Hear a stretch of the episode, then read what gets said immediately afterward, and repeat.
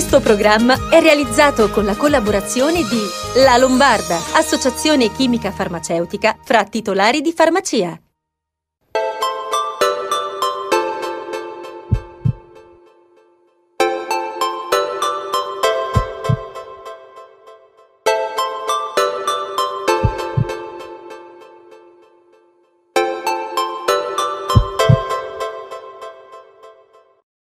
Ben arrivati a una nuova puntata di Sei in Salute. Cerchiamo di essere veloci oggi con il nostro sommario perché abbiamo ben tre importanti ospiti che sono in attesa di collegarsi con noi per parlare dei rischi di alcune malattie come il diabete, l'ipertensione eh, che possono provocare anche nelle donne anche problemi al cuore e dei farmaci che devono essere assunti correttamente per evitare i rischi e lo faremo con la dottoressa Giovanna Geraci, poi sappiamo che c'è molta confusione sui tamponi, quelli molecolari, gli antigenici rapidi, eh, sulla loro efficacia per diagnosticare le varianti. E quindi insiamo, eh, daremo spazio a chi può aiutare a far chiarezza con il dottor Maurizio Ferrari di eh, Sinlab e poi con la rubrica con la farmacia, ma non con la dottoressa Racca, bensì con un farmacista, vicepresidente di Federfarma Milano, e presidente delle farmacie rurali di Milano Lodi Monza, il dottor Dario Castelli. E come vedete, come al solito, di fianco a me per supportare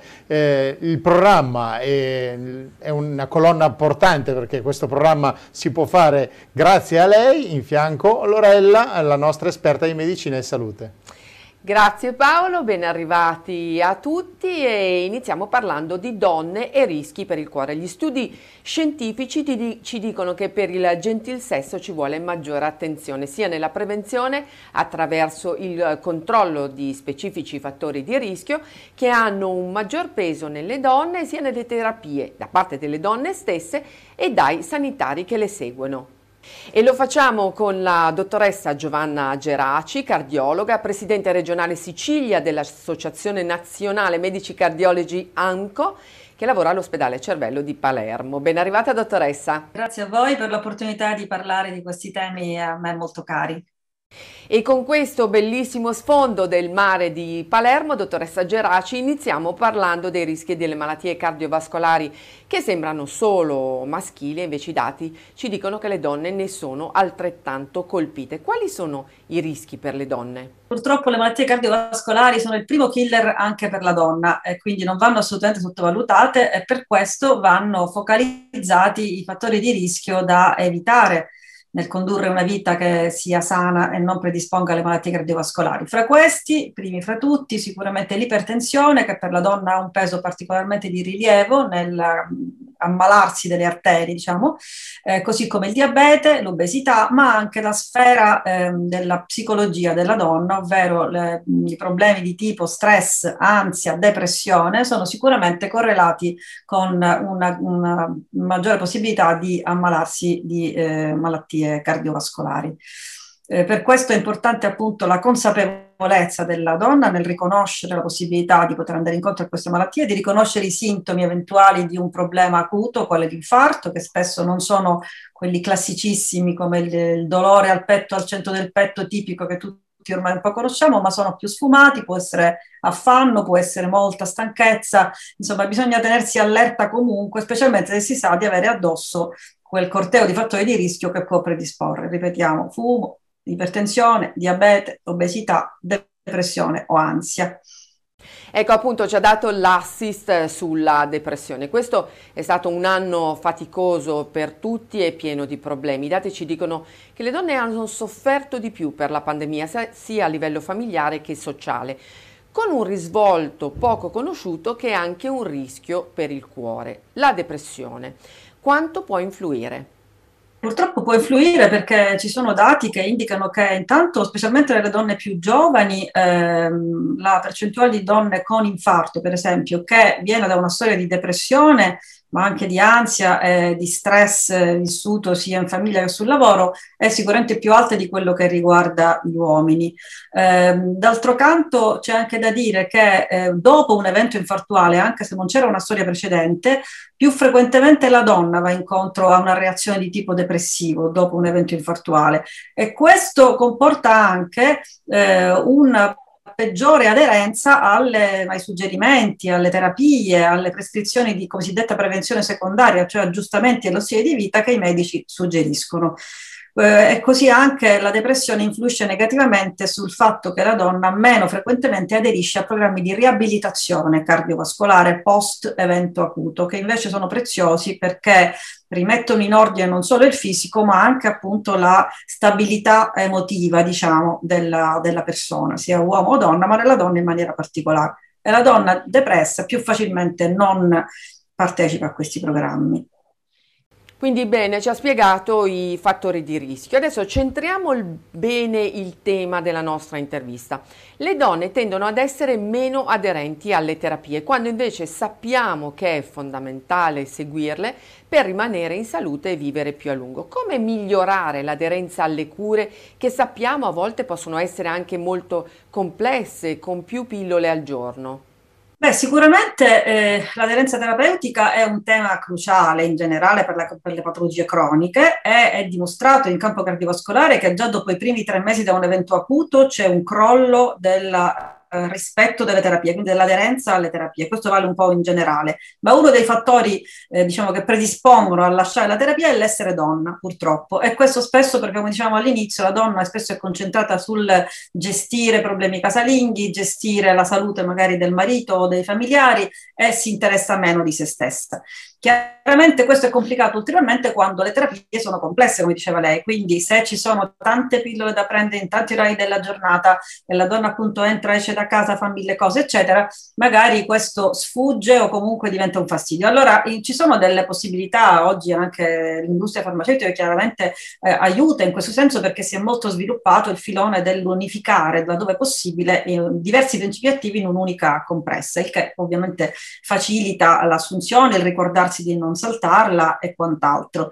E al di là di questo, l'altra cosa importante comunque è mantenere eh, un rispetto dei controlli nel tempo, ovviamente, nel follow up, come lo chiamiamo noi, perché questi via via vanno riassestando le eh, necessità terapeutiche, quindi si può rimodulare la terapia volta per volta, magari anche eliminando alcuni farmaci e facilitando l'assunzione alla donna, che comunque come prima cosa deve essere consapevole della necessità e dell'utilità di seguire questi schemi terapeutici, ma anche di stili di vita da modificare per migliorare la sua prognosi, cioè la sua quantità e qualità di vita futura.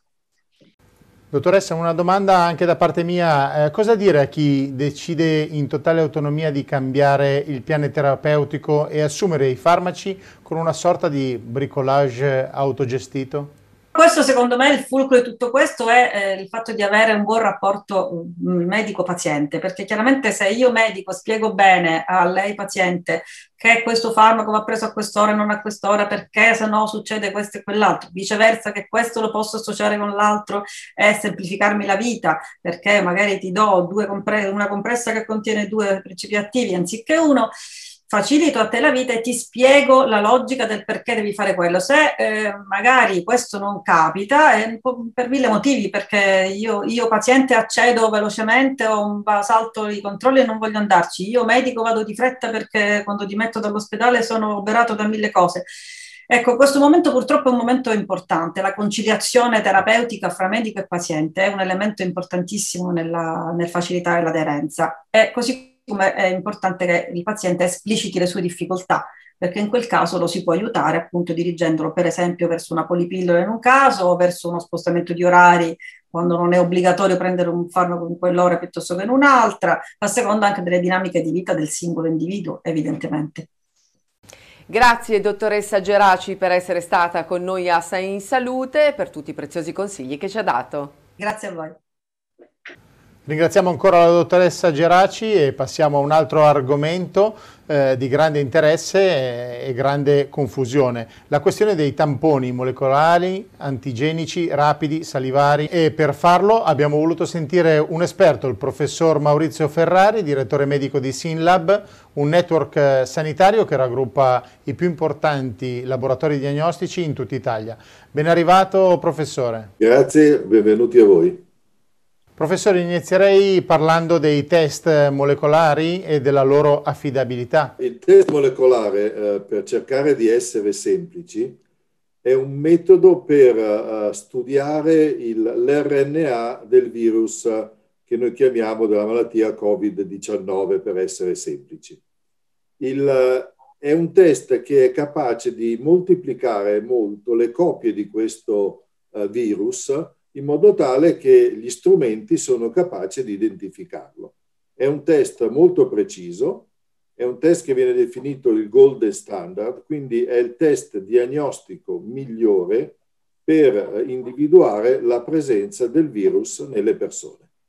Quando è necessario fare il test molecolare? Il test molecolare eh, è necessario quando, in primis, quando uno ha sospetto di, avere, di poter avere la malattia, quindi se ha dei sintomi, se non sta bene, se, se ha la tosse, se ha la febbre, questo diciamo è, è classico segnale. Poi quando ha avuto dei contatti stretti, contatti stretti vuol dire se in famiglia o sul posto di lavoro è stato per un tempo abbastanza lungo con delle persone che poi si sono dimostrate positive al test, o anche se sono avuto dei contatti meno stretti. Si sa che l'amico con cui magari ci si è viste per un quarto d'ora, 20 minuti, eh, l'ha avuto anche se non eravamo vicini, anche se avevamo la mascherina. Quindi diciamo in tutti quei casi in cui si sospetti uh, questo tipo di, di, di, possibilità. È chiaro, noi lo chiamiamo anche, come ha sentito molto sui giornali, il contact, il contact tracing, cioè la capacità di individuare le persone che sono positive anche se non sono ancora sintomatiche. Un dato, lei tenga conto che le, tra le persone con pochi sintomi e quelle sintomatiche sono circa il 70-75% delle persone quelle che hanno sintomi severi sono la minoranza, ecco perché poi c'è la diffusione della malattia. Professore, ma se uno ha avuto un contatto stretto e non deve uscire di casa, come fa a fare l'esame? Può farlo a casa propria? Se uno, se uno ha i sintomi, ha avuto un contatto stretto, bisognerebbe stare in isolamento. So, è possibile anche fare i prelievi a domicilio, non c'è dubbio. Quindi eh, il suggerimento è che se uno ha un sospetto è meglio che non vada in giro e cerchi di, eh, di farsi fare i prelievi a domicilio. Questo è possibile, vengono fatti assolutamente. Professore, le chiediamo un attimo di pausa perché andiamo un attimo in pubblicità, ma torniamo subito perché abbiamo ancora delle domande da farle. Oggi le creme anti-aging hanno assunto un ruolo importante nella cura quotidiana del nostro viso. Se la scelta deve essere improntata sulla qualità, Levidade Crema Anti-Aging non teme confronti. Levidade è una morbida crema che attraverso un meccanismo di trasporto brevettato riduce la perdita d'acqua della nostra epidermide, prima causa dell'invecchiamento, e favorisce la penetrazione dei principi attivi. L'antarticina, che incrementa il collagene e aumenta la produzione di elastina. La portulaca, un vegetale ricco di omega 3, ad azione protettiva sul fumo e agenti atmosferici, l'HPR, fermenti lattici e mix di nucleotidi, fondamentali per mantenere il pH fisiologico e garantire inalterata la capacità di ristrutturazione della nostra epidermide. Levidade Crema Anti-Aging è frutto della ricerca più avanzata per mantenere il nostro viso al riparo dai segni di invecchiamento. Per la donna e per l'uomo che vogliono prevenire, per la donna e per l'uomo che vogliono tornare alla lucentezza ed elasticità perduta. Levidade Crema Anti-Aging la trovate nelle migliori farmacie oppure su www.fbidermo.shop. Bentornati a Sei in Salute, siamo con il professor Maurizio Ferrari, direttore medico di Sinlab. Professore, e i test antigenici, quelli rapidi, che valore possono avere nella necessità dell'immediatezza e della possibilità della capillarità? Il, il test antigenico è un test che va, non va a identificare l'RNA virale, ma va a, va a identificare delle proteine di superficie del virus stesso. Eh, ci sono uh, adesso due tipi di test. Uno è il cosiddetto test antigenico rapido e uno invece è il test antigenico che viene fatto in laboratorio. Uh, focalizziamoci sul test antigenico rapido. Il test antigenico rapido, che è disponibile già dal, più o meno da, da maggio 2020, è un test semplice da, da eseguire, eh, ovviamente, quindi può essere eseguito più o meno in qualsiasi eh, sede. Ha una rapidità di esecuzione perché ci vuole un quarto d'ora, 20 minuti. Ha, ha, ha lo svantaggio, questo è, è ben noto eh, in letteratura, ma è ben noto anche da ricerche che abbiamo fatto eh, anche noi, diciamo, eh, ha una sensibilità minore. Cosa vuol dire in parole povere? Che ci possono essere dei falsi negativi in numero maggiore, molto maggiore, rispetto al test molecolare. Quindi, eh, per esempio, noi eh, di Sillab seguiamo le linee de- dell'Organizzazione Mondiale della Sanità, che eh, chiaramente non è che dice di non fare il test antigenico, dice di utilizzarlo, per esempio, se lei ha una, una classe, di una, una classe di una scuola o ha un RSA, c'è un sospetto, lei fa subito il test, è chiaro che può individuare immediatamente se ci sono dei positivi e quindi vengono isolati. Poi è chiaro che il consiglio sarebbe i negativi, siccome ci possono essere dei falsi negativi, di fare anche il test molecolare. Quindi diciamo, delle, non è il golden standard. Se uno vuole essere sicuro, deve fare il test molecolare. Chiaramente il test molecolare va mandato in laboratorio, le metodiche sono più complesse e quindi ci sono dei tempi di esecuzione più lunghi. Si parla di un Green Pass per chi si dovrà spostare per turismo o andare a trovare la famiglia in un'altra regione. Per averlo si dovrà essere stati vaccinati con doppia dose, guariti dalla malattia Covid o avere un esito negativo di un tampone fatto entro le 48 ore. Quest'ultimo è un requisito scientificamente di valore? Per quanto riguarda il, il test eh, antigenico le 48 ore prima di muoversi da una sede all'altra, ha stessa, eh, diciamo, dagli stessi risultati rispetto al test antigenico che l'ho descritto precedentemente. Quindi ci possono essere una quota eh, di falsi negativi. Lei tenga conto in letteratura si parla di circa il 40%, quindi non è un dato minimale. Quindi è chiaro che il tampone molecolare è quello più sensibile, il tampone antigenico è quello meno sensibile. Oggi se lei vuole prendere l'aereo e vuole andare in Germania o vuole andare in Inghilterra o vuole andare dall'altra parte, le, fa, le chiedono il tampone molecolare, non il test antigenico. Quindi è chiaro che eh, il test antigenico è più semplice perché lei va in farmacia, va dove, dove li fanno e la, e la risposta in un quarto d'ora. Bisogna tener conto che per essere più sicuri un test molecolare garantisce di più. Professore, ma i vostri laboratori quanti tamponi riescono a processare, giusto per capire? Eh, Sillab all'inizio faceva fatica perché chiaramente la capacità di eseguirli non, erano minore. Poi noi abbiamo investito tantissimo e tenere conto che noi possiamo arrivare fino a circa 30.000 test al giorno.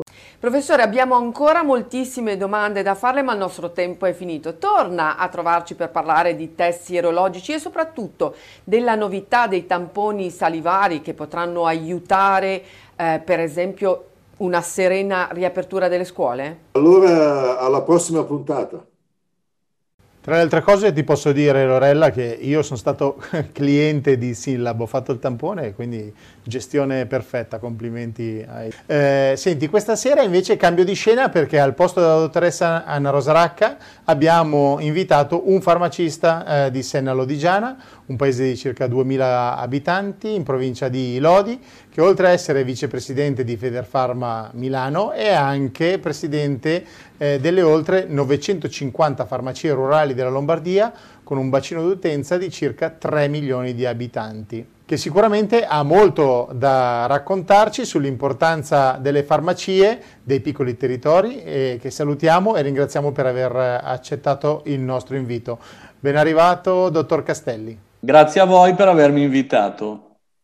Dottor Castelli, iniziamo raccontando di come il vostro paziente cliente vi percepisce, soprattutto in quest'anno e mezzo di emergenza sanitaria nel quale siete stati fondamentali per supportare la salute, i dubbi, le cure e i consigli alle persone. Sì, le, indubbiamente la farmacia, la farmacia, di paese è percepita da, dai nostri clienti, dai nostri pazienti come un punto di riferimento nel territorio.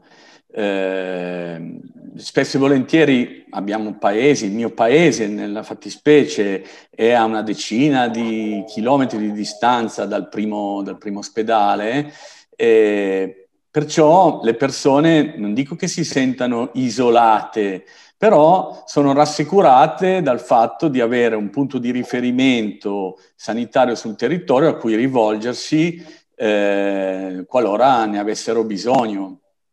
Sicuramente noi abbiamo eh, il, dalla nostra parte il fatto di essere lì, di essere sulla strada. Non ci siamo mai fermati neanche in quest'ultimo anno e mezzo di pandemia, le farmacie hanno sempre tenuto aperto e i nostri pazienti lo sanno, perciò sanno dove rivolgersi. E infatti sanno dove rivolgersi. E dottor Castaldi, quali sono le domande più frequenti che vi fanno le persone in questa fase nella quale ancora ci sono parecchi contagi ed ancora è vissuta con preoccupazione? Beh, indubbiamente eh, in questa fase le domande che i nostri pazienti ci fanno sono ancora legate alla tematica Covid, è indubbio, è, è così. Eh, adesso in questi, in questi, ultimi mesi il tema vaccini è il tema di maggiore importanza. Allora ci chiedono innanzitutto quale vaccino fare, eh, quando farlo. Eh, e anche una cosa che io ci tengo molto a dire, eh, a volte eh, per il fatto di aver sentito eh, in tv o letto sui giornali oppure letto sui social, sui vari canali social, ci chiedono se è il caso, prima di fare il vaccino, di assumere una terapia specifica. Ecco, io credo che questo sia una cosa molto importante da dire, non bisogna assumere nessuna terapia specifica. Noi dobbiamo andare a vaccinarci, dobbiamo chiaramente riferire al personale sanitario che ci farà l'anamnesi, tutta la nostra storia sanitaria, i farmaci che prendiamo, ma di nostra iniziativa non dobbiamo assumere nessun farmaco. Purtroppo ci sono dei farmaci che noi tutti abbiamo a casa e che potremmo assumere proprio perché l'abbiamo sentito magari nell'ultima, l'abbiamo letto nell'ultima chat, ma è sbagliato. Salvo rarissimi casi noi non dobbiamo assumere nulla e quando dobbiamo assumerli ce lo deve dire il medico.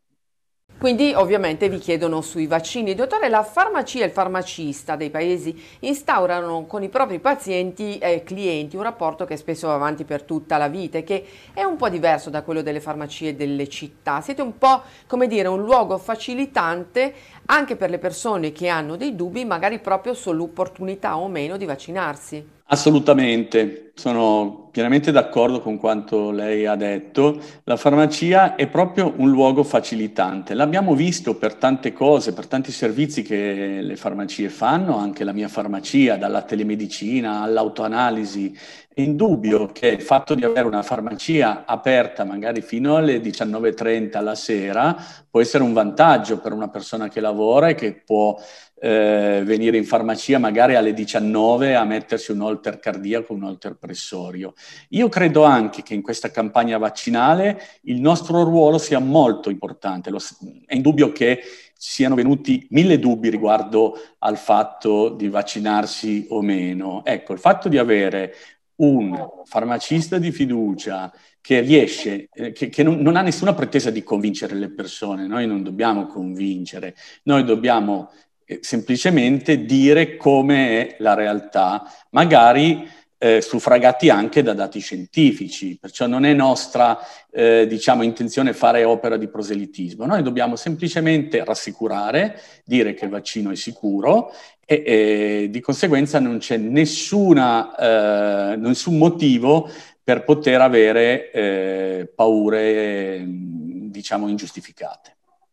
Abbiamo tempo per un'ultima domanda. Passa questa notizia che tra le persone vaccinate si può anche togliere la mascherina. Secondo me un'indicazione prematura direi perché abbiamo ancora troppo poche persone che hanno fatto la vaccinazione e il richiamo. Lei che cosa ne pensa? Io continuo a ripetere la stessa cosa che ho iniziato a dire il giorno stesso in cui è scoppiato tutto questo caos, quel 21 febbraio del, del 2020 distanziamento, igiene e protezione.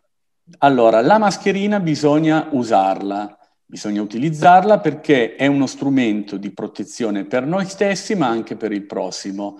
Mi viene da pensare che dovremmo un po' imparare dai nostri amici d'Oriente, no? Quante volte in tempi non sospetti, in tempi non Covid, nelle grandi città abbiamo visto queste persone nei metro usare la mascherina.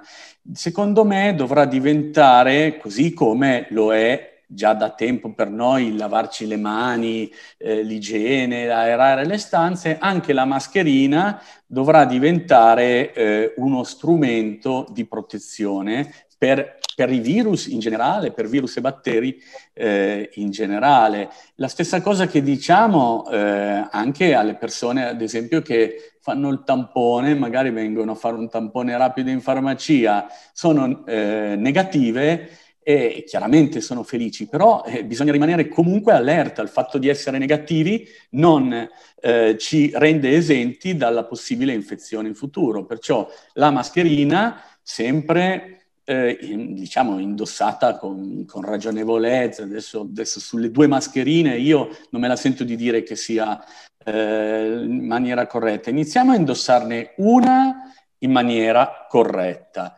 Maniera corretta significa eh, sul viso, naso compreso. Vediamo tanti nasi andare in giro purtroppo e non va bene. Eh, la mascherina deve coprire sia il naso che la bocca, deve coprire le vie aeree al 100%.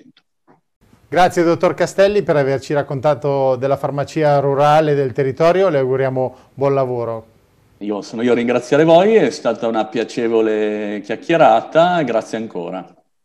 Quindi anche per questa puntata eh, termina il nostro spazio, però vi ricordo che si può seguire Sei in Salute oltre sul prestigioso canale Telenova 14 in Lombardia e 90 in Piemonte al lunedì sera alle 23 e alla domenica alle 13.30. Ci sono le pagine social, pagine social di Facebook dove vedete l'indirizzo eh, sul, sul nostro video poi lo potete sentire in versione podcast su Spotify e poi se volete andare a vedere su YouTube la puntata intera eh, c'è anche su Milano 1 News, andate su questa pagina, trovate tutte le nostre produzioni, tutte le nostre puntate, quindi eh, Facebook, YouTube, eh, podcast Spotify e quindi ci siete e potete sentire e guardare nostro, le nostre puntate quando volete. Io Lorella ti ringrazio, è sempre prezioso il tuo aiuto per fare questa trasmissione e per tutti i consigli che i nostri esperti riescono a dare ai nostri telespettatori, quindi ti ringrazio e ci vediamo settimana prossima, giusto? Grazie a tutti e a settimana prossima.